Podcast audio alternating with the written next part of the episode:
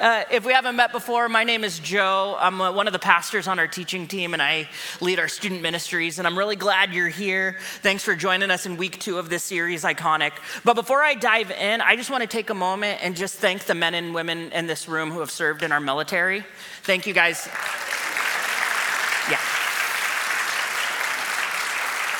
We, we just hope and pray you had a blessed uh, and just felt honored on Veterans Day. We're, we're really privileged by your service. Uh, the second thing I wanted to, to highlight, because I just need to feel it out in the room, uh, can you raise your hand if you uh, decorate for Christmas before Thanksgiving? Are you one of the, the faithful few? Uh, raise your hand if you you are someone who's like religious. Nope, not until the day after Thanksgiving are we allowed to decorate. All right. Well, uh, my house was done being decorated for Christmas on November 2nd. So, but I do want to highlight something just uh, for me. Normally, that wouldn't have been my preference. I'd, I'd, I would have liked to wait a little bit longer. But I have a three year old who's incredibly convincing. So, so the moment she was like, Can we start decorating for Christmas? I was like, Yeah, let's do it. And next year, she's going to ask me in July. So, all right. Hey, well, like I said, we're in week two of the series Iconic, and uh, Danny launched it last week. And Iconic is a series teaching about the power of redeeming the symbols of our world to point to the beauty of the gospel. Now, for generations, the church has redeemed the things and pictures of the world instead of alienating and condemning them, teaching that certain aspects of culture can be redeemed for worship. Now, I use the word certain there importantly because uh, not all aspects can be redeemed, but part of the wisdom of the church is to step into the gap and say which, which pictures, which symbols can be redeemed and which can't. And last week, Danny taught about how the Apostle Paul uh, in Areopagus was able to, to step into a place of building a bridge and using pictures and icons as a, a, a bridge by which he can express the gospel. Uh, fancy scholars call it gospel contextualization. The point is, is people can't hear the words of the gospel without seeing them lived out first. And so I want to show you how Paul does it in a completely different uh, scenario in his letter to the Corinthian church in 1 Corinthians chapter 10. Now, Paul has already begun to dialogue with the Corinthian church on how do they navigate uh, idolatry in their city. The city of Corinth was world fa- like renowned for how much idolatry there was. It was just uh, it was totally permeated every facet of culture. And the church in Corinth was asking big questions like what do we do if we're having a meal with someone who, who sacrificed their food to idols? Or what do we do if someone's selling meat and we think it's sacrificed to idols? And, and we would all agree in this room that idol worship is bad if you, you grew up reading the Bible. But uh, the, the church in Corinth is asking Paul these questions, and this is how he answers them.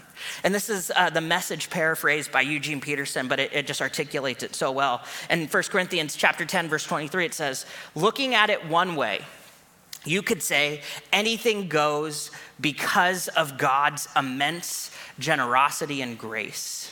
We don't have to dissect and scrutinize every action to see if it will pass muster. Now, Paul here uh, is actually quoting a famous Greek and Corinthians expression, like where he says, uh, everything is permissible, but not everything is beneficial. They would have said it as a, a license to do whatever they wanted. Now, Paul is both criticizing it and using their expression, their idiom. He's saying, hey, you guys say this all the time. Let me show you uh, what it looks like to live out this way uh, through the lens of Jesus. But the point is not just to get by. We want to live well, but our foremost effort should be to help others live well. Meaning, the main goal of a follower of Jesus is not just to live out our own freedoms, but to leverage every gift, freedom, resource we've been given to help benefit the community uh, and people around us, to help others live well. Verse 25, with that as the base to work from, common sense can take you the rest of the way. Eat anything sold at the butcher shop, for instance. You don't have to run an idolatry test on every item. The earth, after all, is God's and everything in it. Meaning, even a piece of meat sacrificed to a false God, God is able to redeem. Fascinating. Notice here that everything insert, certainly includes the leg of lamb in the butcher shop. If a non believer invites you to dinner and you feel like going, go ahead and enjoy yourself. Eat everything placed before you. It would be both bad manners and bad spirituality to cross examine your host on the ethical purity of each course as it is served meaning here that we all agree idol worship is bad, but for the sake of the gospel, if it's able to build a bridge and, and, and you're able to display the truth of the gospel in that connection, build that bridge. It's a higher value. On the other hand, if he goes out of his way to tell you that this or that was sacrificed to God or God is so and so, you should pass. Even though you may be indifferent to where it came from, he isn't and you don't want to send mixed messages to him about who you are worshiping. So notice that except for these special cases in verse 29, I'm not going to walk around on eggshells. I think one of the things that, particularly in the last 100 years, but probably more so the last 50, the evangelical American church has walked around on eggshells and lived out a posture of fear far more than build, building bridges, excuse me. I'm not to walk around on eggshells worrying about what small minded people might say. I'm to stride free and easy, knowing what our large minded master has already said that if I eat what is served to me, grateful to God for what is on the table, how can I worry about what someone will say? I thanked God for it, and notice here, this is the important part, and He, being God, blessed it. Paul here is giving in real time this, this exact truth that any symbol, picture, uh, anything we par- interact with in the world that doesn't know Jesus can be redeemed for conversation, worship, build, building bridges, and much more. And God will bless it if our heart is oriented towards Him. So in verse 31, so eat your meals heartily, not worrying about what others say about you. You're eating to God's glory, even this meat sacrificed to idols not to please them. As a matter of fact, do everything that way heartily and freely to God's glory. At the same time, don't be callous in your exercise of freedom, thoughtlessly stepping on the toes of those who aren't as free as you are. And I feel like that expression right there is the other description of the American church in the last 50 years. We have either A, walked on eggshells, or B, stepped on everyone's toes. And the truth is, is notice here, and verse 33 I try my best to be considerate of everyone's feelings in all these matters. I hope you will be too. Paul has just laid out this paradigm in action. And this is something, by the way, that for centuries and millennia the church was incredibly gifted at was looking at the things of culture, looking at their pictures and saying, what do these pictures point to? What's the deep longing that this is trying to express? And how can I connect it to the truth of the gospel of Jesus Christ? And how can I live it out? And so, like I said, the, the, 21st century American church has lost this ability and this gifting. And it's something we feel like, man, how powerful would it be to look at our culture and say, what are the longings? And what pictures are created to represent those longings? And how can we use them to point people back to Jesus? So we're gonna we're gonna operate out like we're gonna live out this paradigm in real time today. We're gonna look at a symbol that historically has no connections to the church or Christianity, and we're gonna point to how uh, this icon points to something fundamentally deeper than the picture and how we can point people to Jesus. So we're gonna do it together, okay? We're gonna walk through it. Uh, the, the icon we're looking at today is the pumpkin. Now, uh, many of us uh, ruined our favorite shoes at the pumpkin patch this year, right? I don't know about you, but uh, you, may be, you may be thinking to yourself, why are we going to spend uh, this time talking about a, a vegetable? But have you ever wondered uh, why this squash became emblematic and the, basically the main picture for all of the fall season? Have you ever wondered? You know what's interesting is uh, some of you, when you look at that pumpkin, you might say, I'm thinking of a pumpkin spice latte, which I would say is uh, an overrated coffee drink. uh, some of you might be thinking, oh, when I think of a pumpkin, I think of pumpkin pie. And I want to tell you, it's an overrated mediocre pie. See, here's my thing with pumpkin pie. Um, I want to get more mileage out of my teeth. You know, when I need to eat mushed up food, I will, but for now, I need a pie with a little bit more substance, okay? so give me an apple pie. Uh, maybe some of you think of the jack o' lantern, right? Which most of us don't know the origin, but is connected to Scottish and Irish folk tales. And and I think something uh, that's interesting to me is many of us will dismiss this picture of the pumpkin because we attach it to Samhain and, and you know some pagan rituals. But the thing about it is, is the church uh, centuries ago even tried to enter into this dialogue, and it's why they they, they celebrated All Saints' Day uh, around this pagan holiday because it was trying to enter into a conversation. It was trying to say, hey, how can the things that this holiday longs for, how can we point it back to Jesus? But not, you know, diving too far into that rabbit trail. Uh, in order to understand what did this symbol represent, we need to ask the question: What did the pumpkin represent to the people 500 years ago? What it, it became what it is today after centuries, but why? What did it mean to someone all that time ago? Now, many of us here, um, we have m- more than enough food in our pantries and in our fridge. And, and I do want to highlight, by the way, there's, there are people in this room and online who don't. Um, Clark County, actually, one in five people in our county will experience food insecurity this year.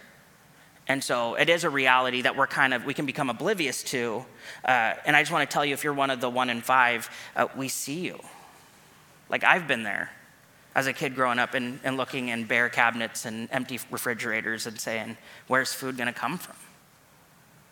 We see you. But for the four out of the five of us, many of us, uh, food insecurity is something we'll never know. But 500 years ago, you're talking about people who experienced famine on a, on a regular basis, who were no strangers to people who were dying of starvation around them.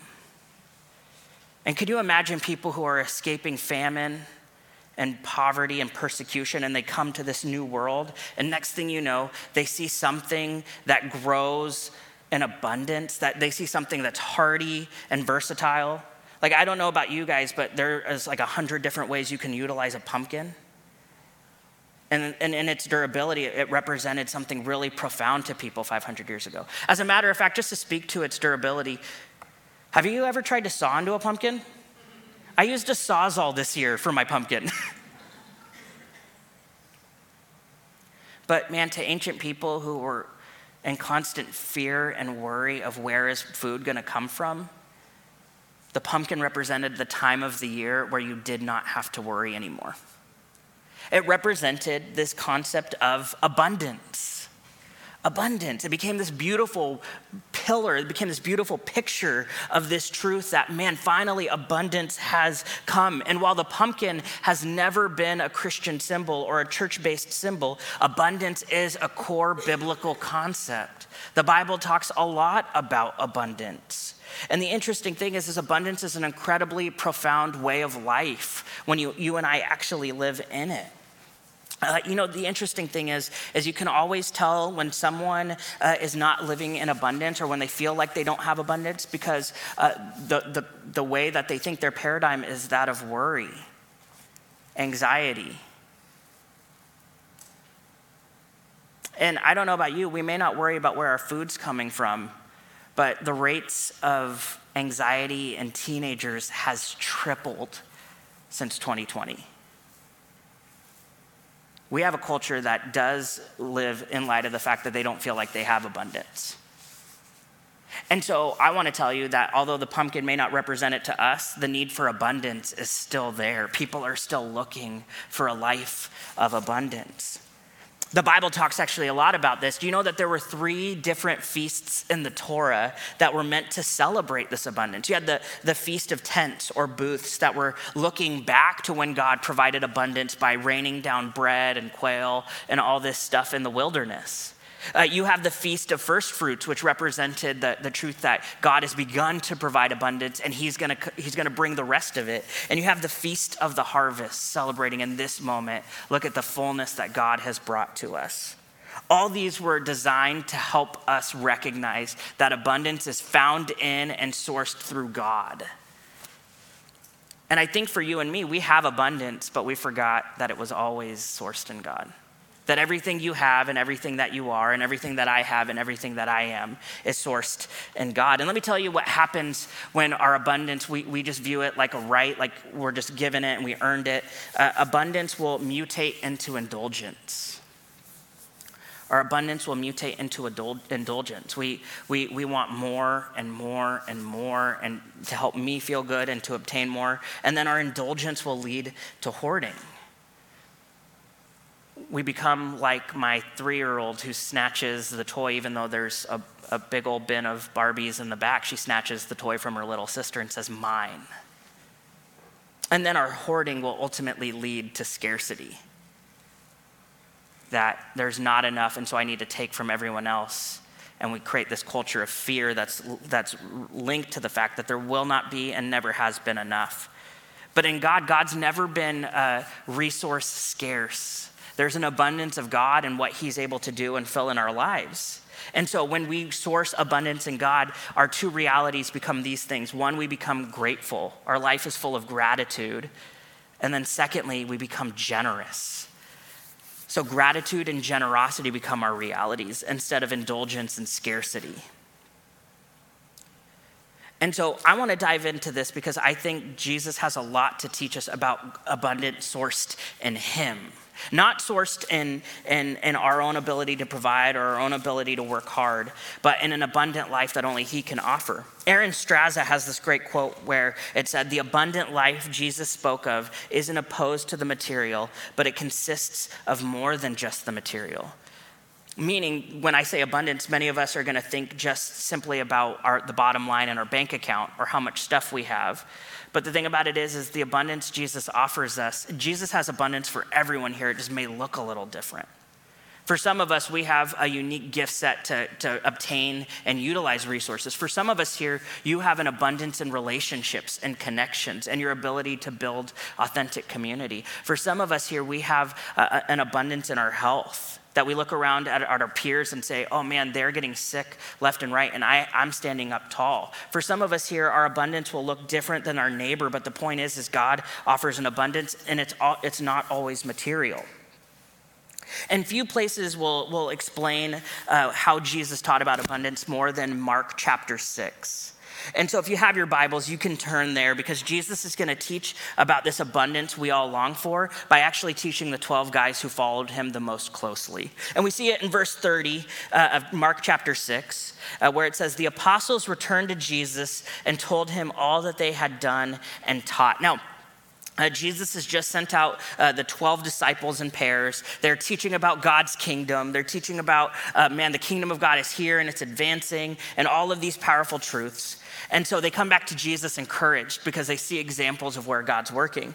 And in verse 31, he said to them, Come away by yourselves to a desolate place and rest for a while. For many were coming and going, and they had no leisure even to eat. And they went away in a boat to a desolate place by themselves. Now, uh, quick question here. Um, this word for desolate place, uh, it's interesting because the Greek word there is the same exact word for Jesus when he goes into the desert to be tempted by the devil before he launches into his ministry. Jesus goes, Jesus is taking them to the desolate place. He's taking them to the wilderness.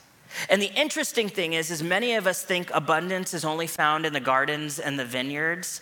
And oftentimes Jesus will lead you to the desolate place to teach you what real abundance is. To teach you about the abundance that only He can give. And if you're like me, you want to go to the gardens and the vineyards. It's more comfortable. I, I, it's, it's easy, it's predictable. But God, more often than not, will say, I can only teach you about true abundance if you go with me to the desolate place, if you go with me to the wilderness. And so I want to ask you, just as we're launching in today, uh, most of us here have our desolate place. We have a part of our world that represents the wilderness, it represents the, the dry parts of our soul, the dry parts of our experience. And I want to ask you, where's your desolate place? Because you may not want to go there, but it might actually be Jesus who's leading you there. And it might be because it's there that he can teach you the, the abundance he can offer. Now, in verse 33, many of them, many saw them going and recognized them, and they ran there on foot from all the towns and got there ahead of them. And when he went ashore, he saw a great crowd, and he had compassion on them because they were like sheep without a shepherd, and he began to teach them many things. Now, uh, two things to note here. One, uh, you may be saying, well, he sailed ahead. Why were they able to reach him? And, and, you know, the Bible calls the body of water there on the Sea of Galilee, but nowadays it's just called Lake Gennesaret. And it is like less than a third the size of Lake Tahoe. Uh, there, it is, it is a lake, is what it is. And so you could see people sailing to and from across the lake. And so what they're doing is they're just sprinting around the perimeter of the lake to reach them before they reach the other side, is what these people are doing. But what I want to highlight here is them showing up, this crowd showing up is inconvenient to Jesus and the disciples. They're tired, they're hungry, and I'm sure most of us, if we were Jesus and the disciples, we would say, send them away.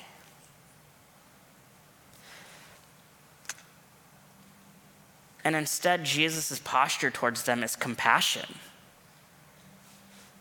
Why? Because they were like sheep without a shepherd. He, he ties in a, a, an icon that would be important to them. That they're, they're this animal that has no one to protect them no one to care for them, no one to lead them. And I think there's people in this room who you probably are coming back to church after a long time. Or maybe for you, you feel like you're too far gone, you've messed up too much, you've spun in a cycle for too long, that there's no redeeming you. And you're here, but you feel like God has to ignore you, or you're too inconvenient to Him, or your problems are too heavy for Him. And I don't know why, but I, I, feel the need to tell you this. God, Jesus has the same exact perspective of you that he does of them. That when he sees you, his heart and his face is one of compassion. I had a lady one time because uh, through my own trauma and through a lot of uh, the lessons life had taught me, um, when I first became a follower of Jesus, I oftentimes would believe the lie that God can't and he won't. That if God can't and he won't, he can't fix my problems, and if he could, he wouldn't because I'm me. And I had this lady who looked at me straight in the eyes. It was beautiful. She said, Joe, you are God's favorite. I'm like, God doesn't show favorites. There's 8 billion people on this planet. No way. And she said, Joe, you are God's favorite. I'm serious. She said, We worship an infinite God.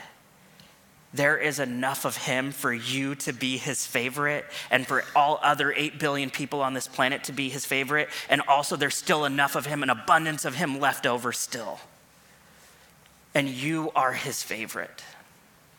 And if you're in here today and you're like, man, I'm, I'm sprinting after Jesus, but also it's an inconvenient time and I'm too inconvenient, I hope the only thing you walk away with today is, is that you are his favorite. And he wants to be your shepherd. He continues and he teaches them many things. Uh, uh, in verse 35, when it grew late, his disciples came to him and said, This is a desolate or wilderness place, and the hour is now late. Send them away to go into the surrounding countryside and villages to buy something to eat. Their point here is, is there's no food around. Send them back to the towns to go buy their own food. It's too late at this point. And again, Jesus has compassion on them and is also trying to show the disciples the truth of his abundance. But he answered them in verse 37 You give them something to eat. And they said to him, Shall we go and buy 200 denarii worth of bread to give, uh, to give it to them to eat? One, thing to highlight here is a denarius was a day's wage. So basically, they're like, it's going to cost 200, 200 days of labor for all 12 of us to work just to provide these people with enough food. We don't have 200 days, we don't have two thirds of our yearly salary right now pulled up for us all to go buy these people food, Jesus. You're being ridiculous. And this is one of those instances where I think we all have in our walk with Jesus, if you followed him for any length of time, where he asks you to do something a little bit crazy and you, you kind of have to respond to him like he's being dumb, right? I don't know if you've ever had that moment, but you're like, God, you want me to go talk to that person? That person's terrifying. Are you you're serious? God's like, Yeah, I need you to trust me. And this is that scenario. But notice Jesus' response to their question, because he knows what they're going to ask. He knows, Jesus, we don't have enough. And his response is, notice here, in verse 38, he said to them, How many loaves do you have? Go and see. And when they found out, they said, Five loaves and two fish. Now, many of us know the ending of the story, but I just want to I want to pause here for a second and just highlight a truth. Jesus knows what it's going to take to feed these people, and so do the disciples. But what do the disciples focus on? What's their attention pointed towards? What they don't have, what they lack. They see their scarcity, and Jesus always begins with them with what they do have. Jesus knows what you have. Jesus knows what you've been blessed with. Jesus knows what you've been given.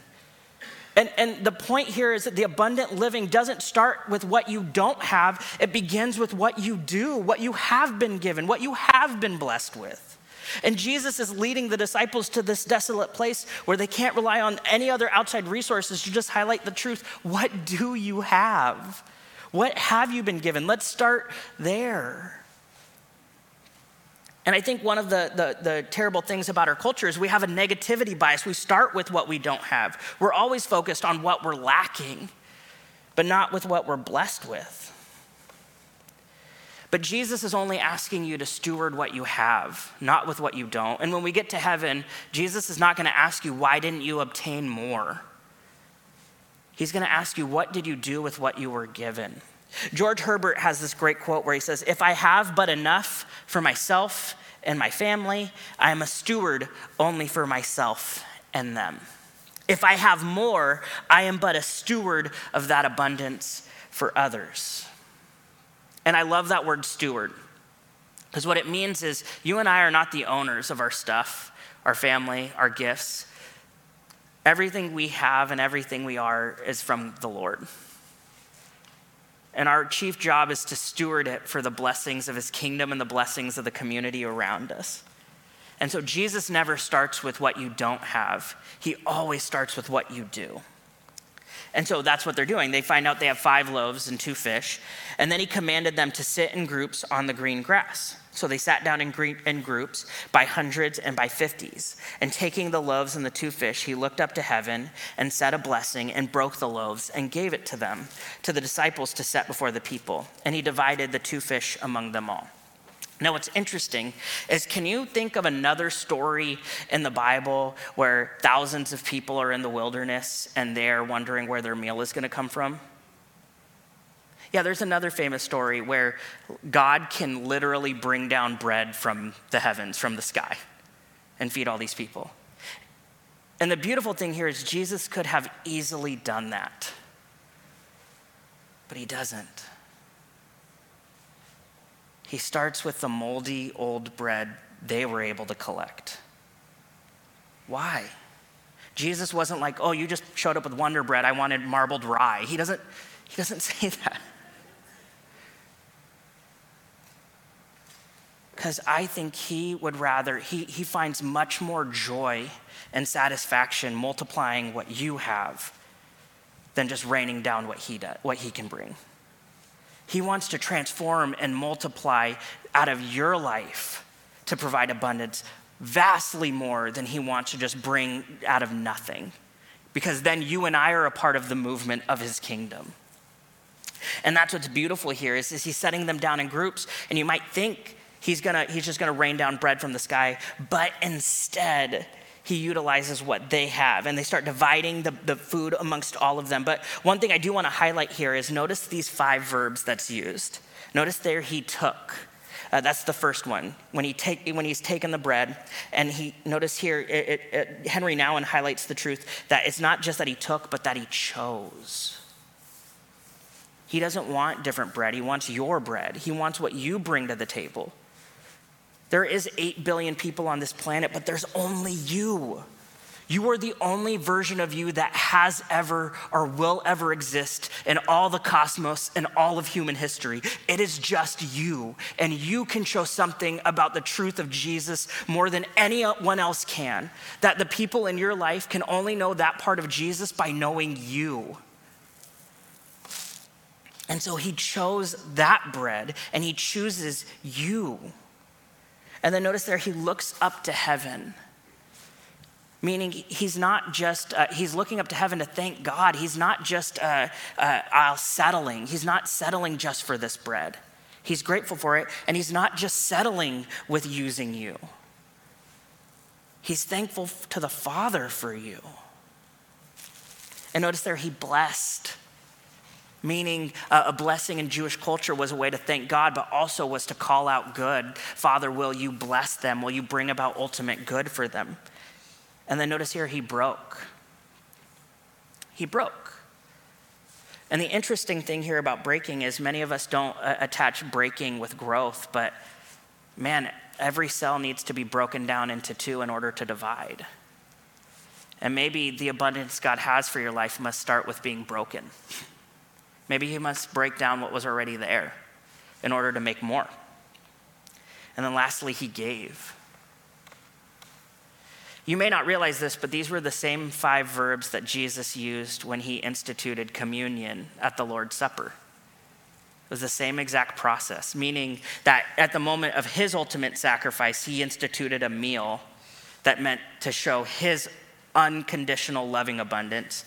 But even in this meal, showing the disciples, he's going to sanctify and utilize everything for that abundance. It's all rooted in God's heart of abundance, whether it's the cross or the meal we offer. I notice here in verse 42, and they all ate and were satisfied. And when they took up 12 baskets full of broken pieces and of the fish, and those who ate the five loaves were 5,000 men, meaning uh, that's not including the women and children. There's thousands of people here, and there's 12 baskets full. Now, I, let's go back to the beginning of the story. How many disciples were there?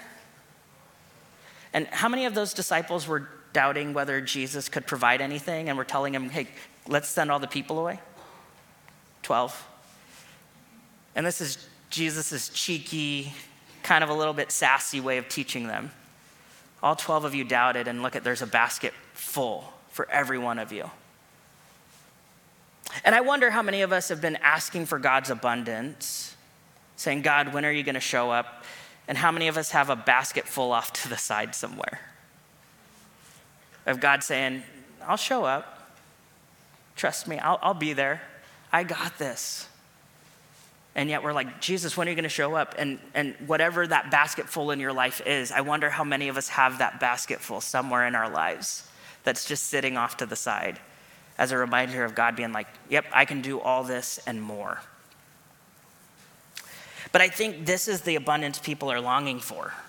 But it's got to start, I wonder, with the, like the disciples, us, who show up to a Jesus who just asks not what we don't have and doesn't just focus on the problem, but focuses on what we do have and how he wants to partner with us in the movement of his kingdom.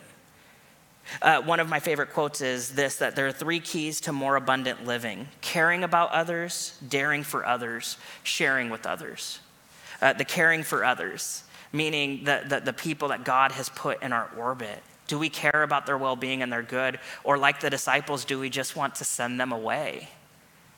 They're inconvenient, they're distracting. Or, or what about the daring for others? There's some people in this room that came to church just for the tune up in your own faith, but many of us, there's someone down the aisle from us whose faith is, is dangling by a thread, whose life is falling apart. And part of our abundant living is to say, I'm in a season of thriving, and I'm meant to aim that thriving towards you.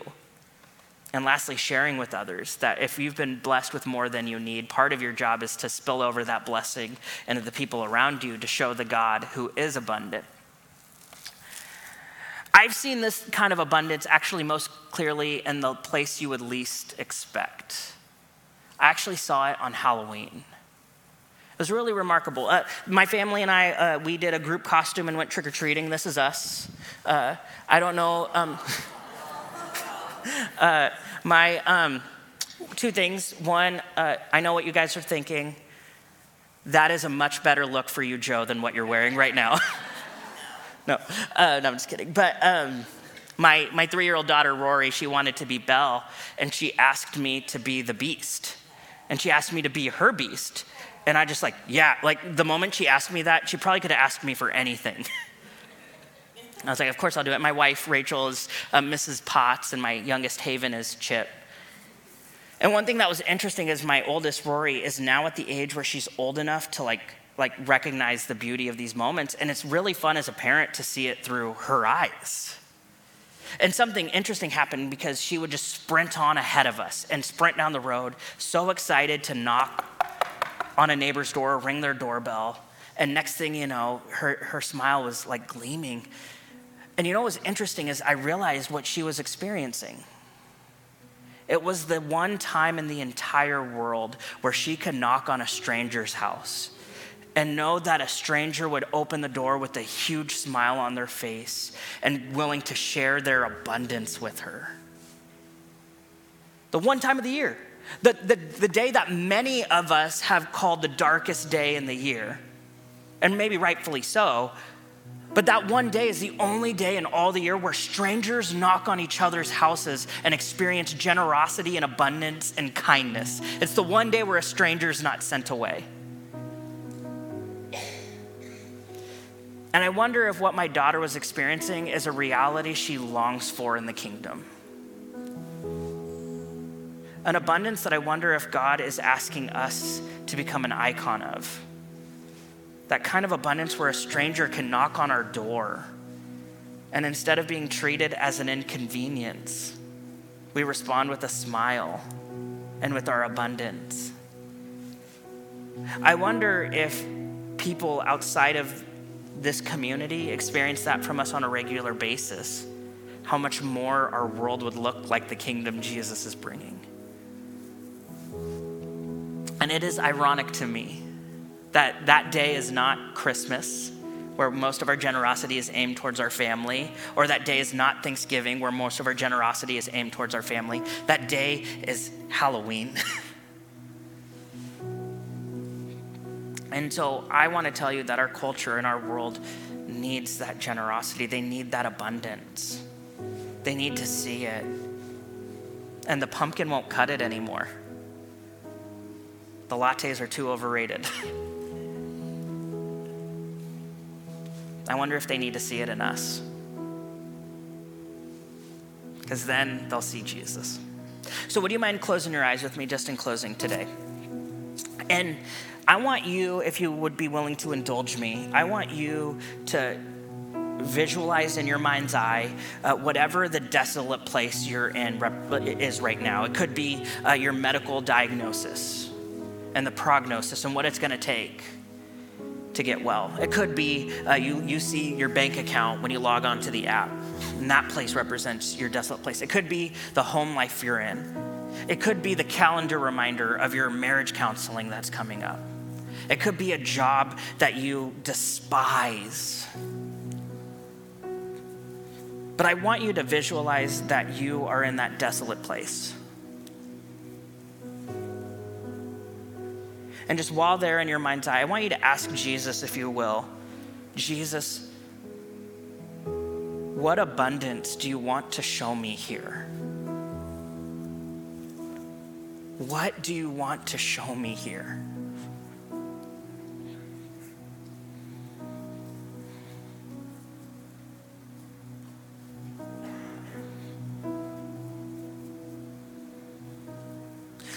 Father, I want to say thank you. Thank you for that reminder that you lead us into the wilderness not to not to hurt us, but to show us that we can't trust anything that we can conjure up more than you. As a reminder that you are the God of a truer abundance, a, a kind of abundance that, that is kingdom minded, that leads us to generosity and gratitude. And I want to apologize, God, for most of my life, I believed you can't or you won't. And I know there's people in this room, Lord, who, who feel the same way, that, that we live out most of our lives thinking that we're, we're just an accident in your, in your kingdom. God, would you, like a wave, overwhelm that lie to the point where we bow not in fear, but in love? May you become immeasurably more than all we can ask or imagine. And in doing so, Lord, would you change us enough to go out into our world to be immeasurably more than all they ask or imagine and to meet them in the gap where life feels scarce? Lord, we love you. We thank you uh, that you are working, you are moving your kingdom forward, and may you continue to show your abundance in and through us. And we pray this in Jesus' name. Amen. Uh, we want to say thanks so much for coming this week. Uh, we, we love you guys. I want to invite you back next week. Danny's going into the next uh, icon, and uh, we're looking forward to it, uh, journeying through it with you. Love you. See you then.